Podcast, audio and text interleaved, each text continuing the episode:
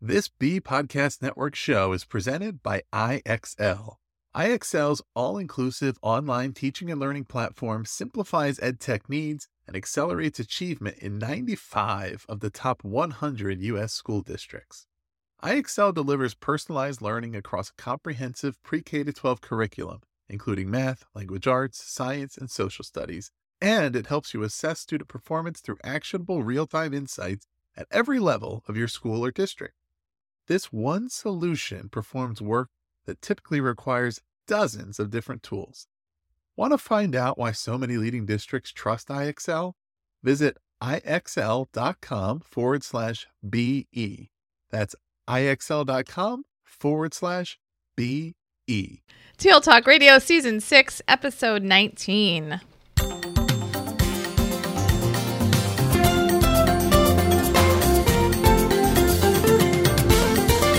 Welcome to Season 6, Episode 19 of TL Talk Radio. I'm Lynn Fuini-Hetten. And I'm Randy Ziegenfuss. Today, we're speaking with Marc Porter Magee about his recent publication in a new initiative from FutureEd and 50CAN.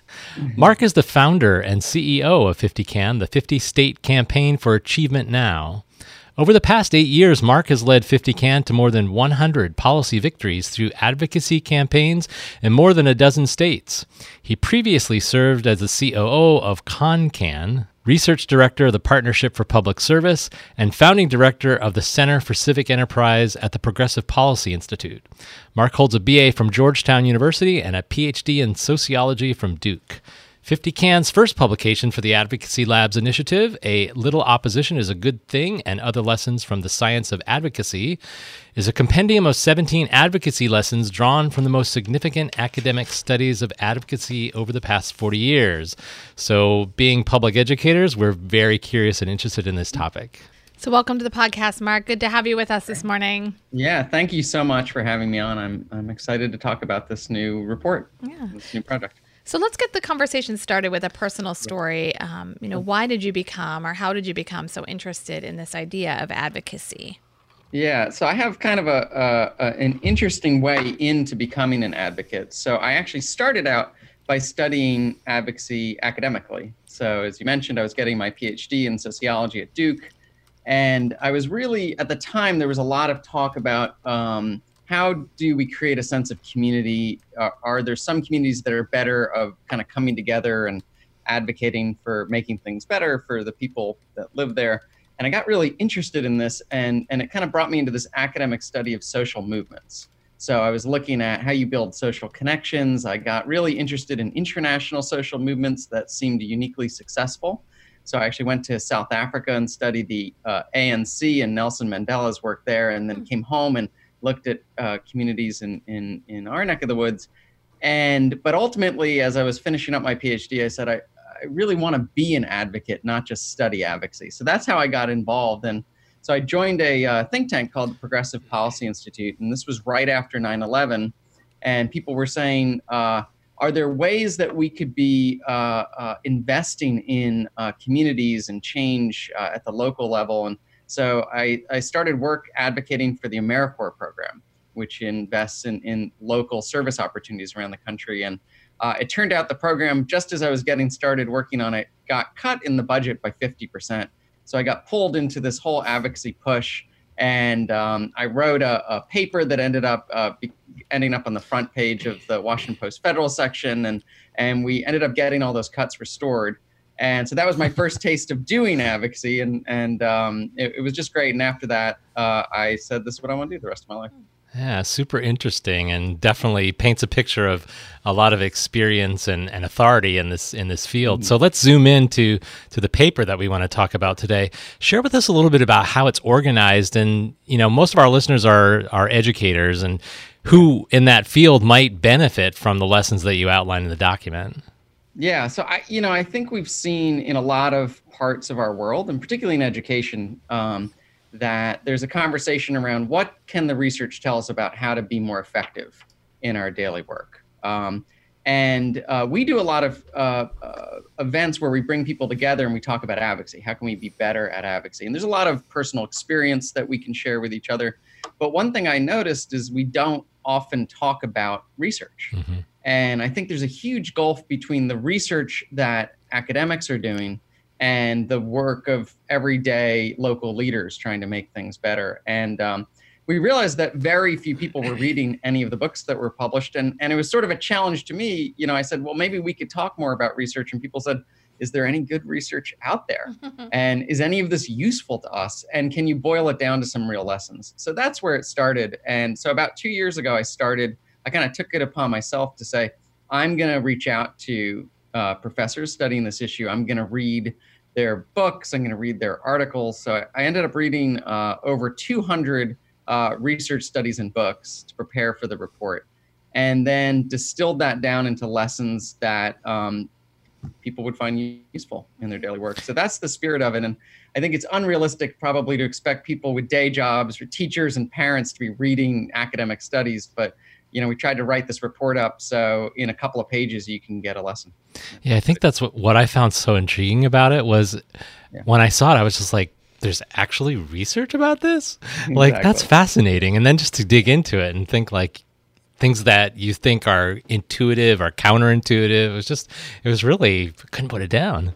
exactly. Good. I'm glad. Yeah, that's what we tried to do. Is you know, uh, a, a, lot of the lessons are counterintuitive, and I think those are some of the more, more interesting lessons to engage with because it, it might challenge you to think differently mm-hmm. about how you're approaching, you know, making changes. Yeah, and I think in in our roles as superintendents we are frustrated a lot of times with the yeah. way that advocacy works, and uh, so the the resource is very enlightening. Absolutely. So let's jump into lesson number one, which might seem counterintuitive. This idea right. that opposition is a good thing. You know, what does right. that mean, and and why is it important? So I think uh, it is. Uh, it's very natural to think uh, that opposition means you're not going to get anything done. I think that's just sort of a very human reaction I'm sure you know in your daily life all sorts of ways that opposition can feel frustrating or it can feel like uh, uh, people are just arguing all the time. And and so I think that's the that's certainly the attitude I often bring to this work is like how do we smooth things out? Mm-hmm. But what's interesting is uh, in when you dig into the research studies and there's there's some really interesting research on this. It looks at hundreds of issues over decades of work. What they find is the biggest predictor of failure of a cause is no opposition.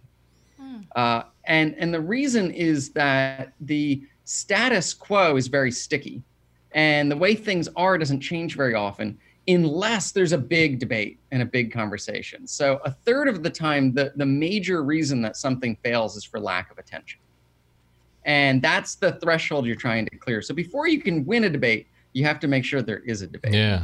And it takes two sides to have a debate. So, actually, your opposition can give fuel to the issue. So, you know, one of the books is, is a book called uh, uh, uh, Lobbying and Policy Change. And they look at this issue of postal reform. Uh, and, you know, everyone could see with FedEx and UPS and the internet that the traditional infrastructure of post offices was in trouble and that they were going to really need to change pretty dramatically uh, to be relevant to this new world. But every time people tried to create a bill and run the bill, no one wanted to debate it. And it just kept dying from lack of attention. So these kind of more boring, esoteric issues really struggle sometimes to get the attention they deserve.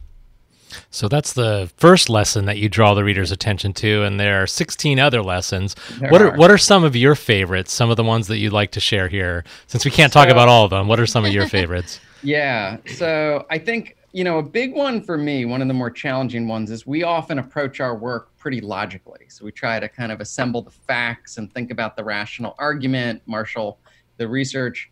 And when you actually look at what makes a uh, advocacy effort successful, it's those efforts that tap into people's emotions. Mm. So we organize that together into a lesson called "Begin with Betrayal," uh, which is sort of a, a, a, you know a little bit of a challenging and shocking way to think about it, but you know, you take a classic uh, change effort like the civil rights movement.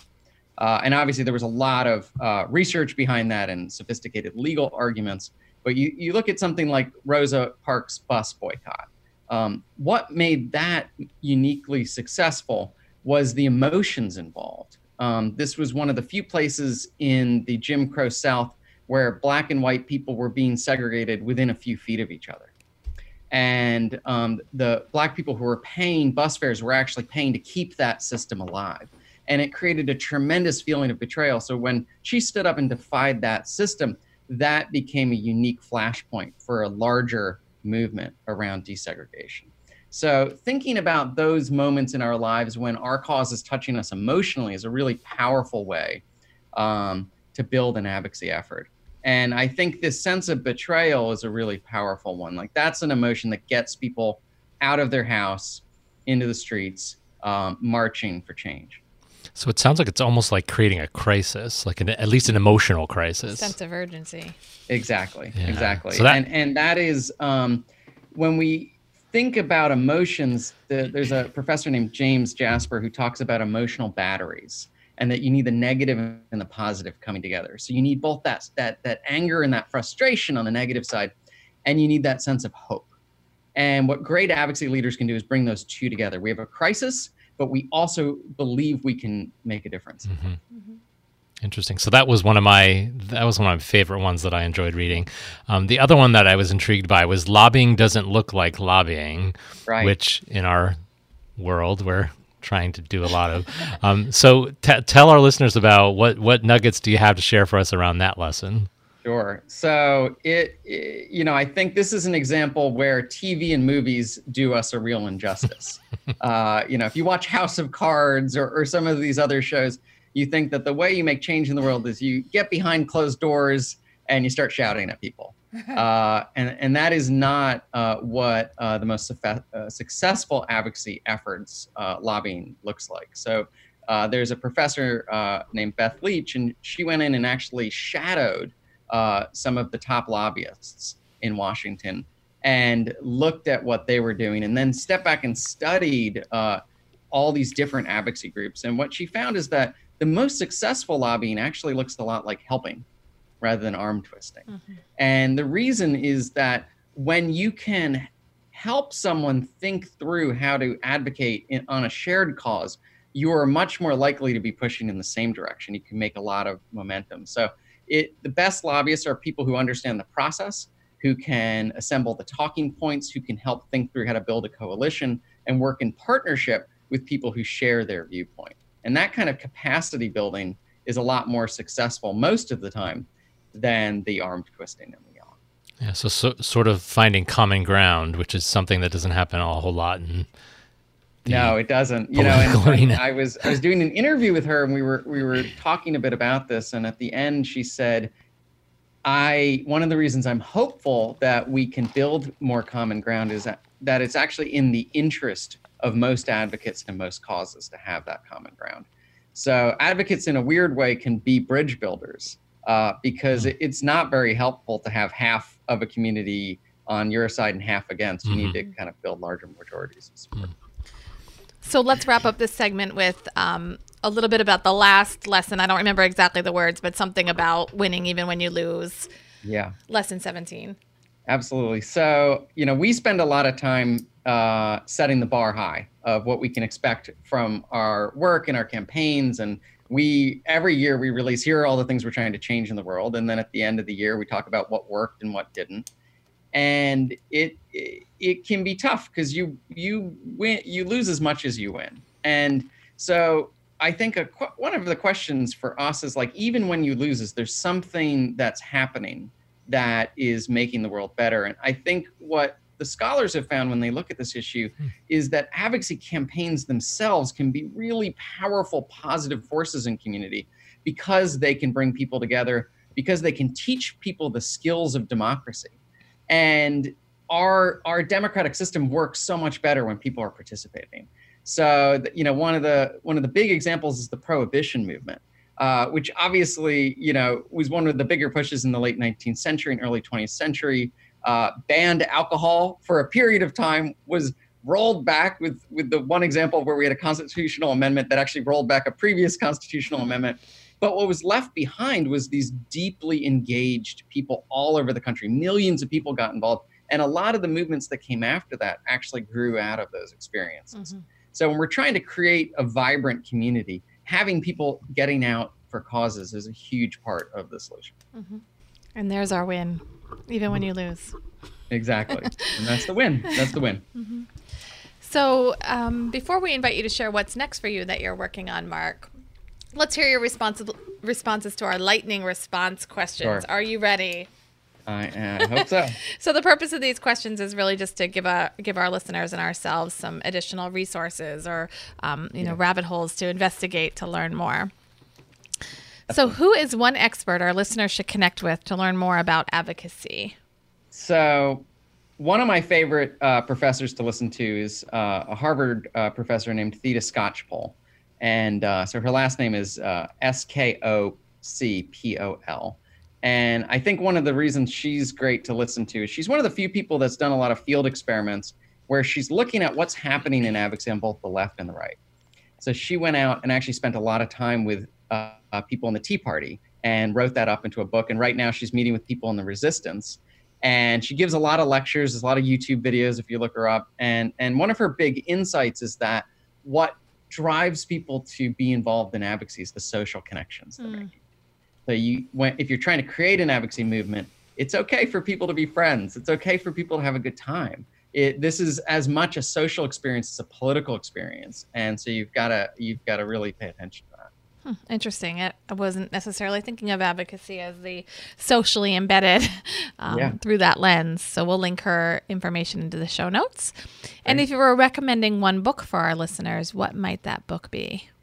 So, one of the books that I found really interesting was written by a professor at the University of Birmingham named uh, Tondra Loder-Jackson. And she wrote a book called Schoolhouse Activists, which takes a look at the role that teachers played in the civil rights movement in the 1960s. And so I think it's a really interesting book, particularly for those listeners who are teachers, because that that role of teachers has been downplayed historically in a lot of the books written about the civil rights movement. And that's because teachers had to keep a low profile because they were often afraid of being fired. Mm. So the role they played in making it safe for students to become activists behind the scenes in supporting change processes like integration uh, has often been overlooked and it's a really fascinating one. Another book that I, have really enjoyed and, and I think your listeners would like uh, is written by a professor named Kelsy Kretschmer.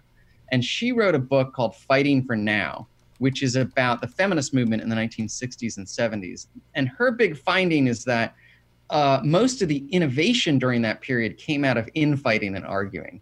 So uh, the idea is that the way we create new ideas is actually giving people space to argue about the way forward. Mm. And that peaceful organizations are some of uh, the, the organizations that actually get stuck in only one way of doing things.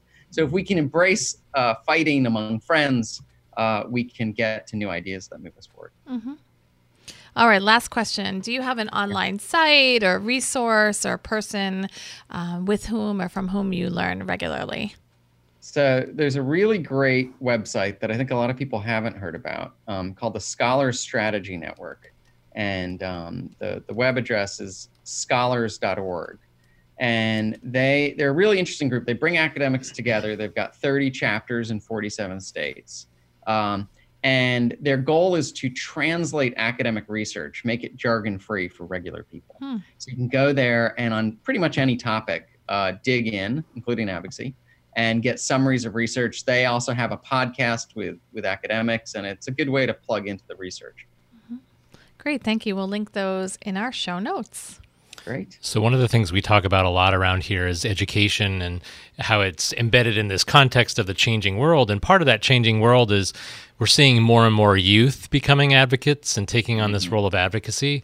From your perspective, what could we be doing differently in K 12 education to send that message to our students about the power that they do actually have to be advocates around the issues that they're passionate about?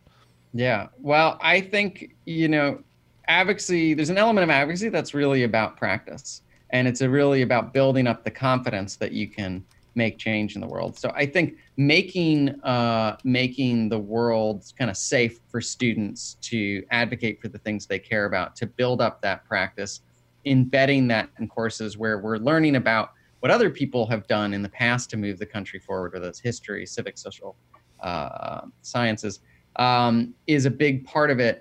And I think it's also helping people understand that, uh, helping students understand that their perspective is uniquely valuable. Mm-hmm. That if you look at the successful advocacy movements that came before us, most of them were driven forward by people who were seeing problems in their own life and then connecting with others. And obviously, students have a huge role to play in helping us understand what's working and not working about education right now. Mm-hmm. Mm-hmm. Great advice. Mm-hmm. So, final question, Marc. Uh, what are you working on now that you'd like to share with our listeners? So uh, we are going to be continuing to do interviews with leading academics, and uh, we're going to be putting that up on our website, which is advocacylabs.org. So we've got some really good ones coming up in the next few weeks. And you know, a lot of our work to date has been translating research uh, in a way that um, that advocates themselves can put to use. But we want to turn the tables a bit, and we're we're working with academics to figure out what are the questions, working with the advocates to figure out what are the questions that they ask themselves every day that academics could be studying. Mm-hmm. and how can we collect more data within these campaigns and bring that into the conversation about what works? So that is what we're we're really excited about we're hoping to roll out some some products on that. Super exciting work. We look forward to following that. Great well, thank you so much for joining us today, Marc. Uh, to learn more about Marc's work, you'll see a variety of links in the show notes. And each episode, we like to leave you with a question to think about with the idea of provoking reflection and conversation. This episode's question How might you use the lessons discussed today to enhance your advocacy efforts? If you've enjoyed this episode, would like to comment or check out the resources shared today, visit the show notes at tltalkradio.org and look for season 6, episode 19. That's all for this episode. We'll be back next week with another conversation featuring another innovative thought leader. Thanks again, Marc. Thanks, Marc. Thank you. Bye bye.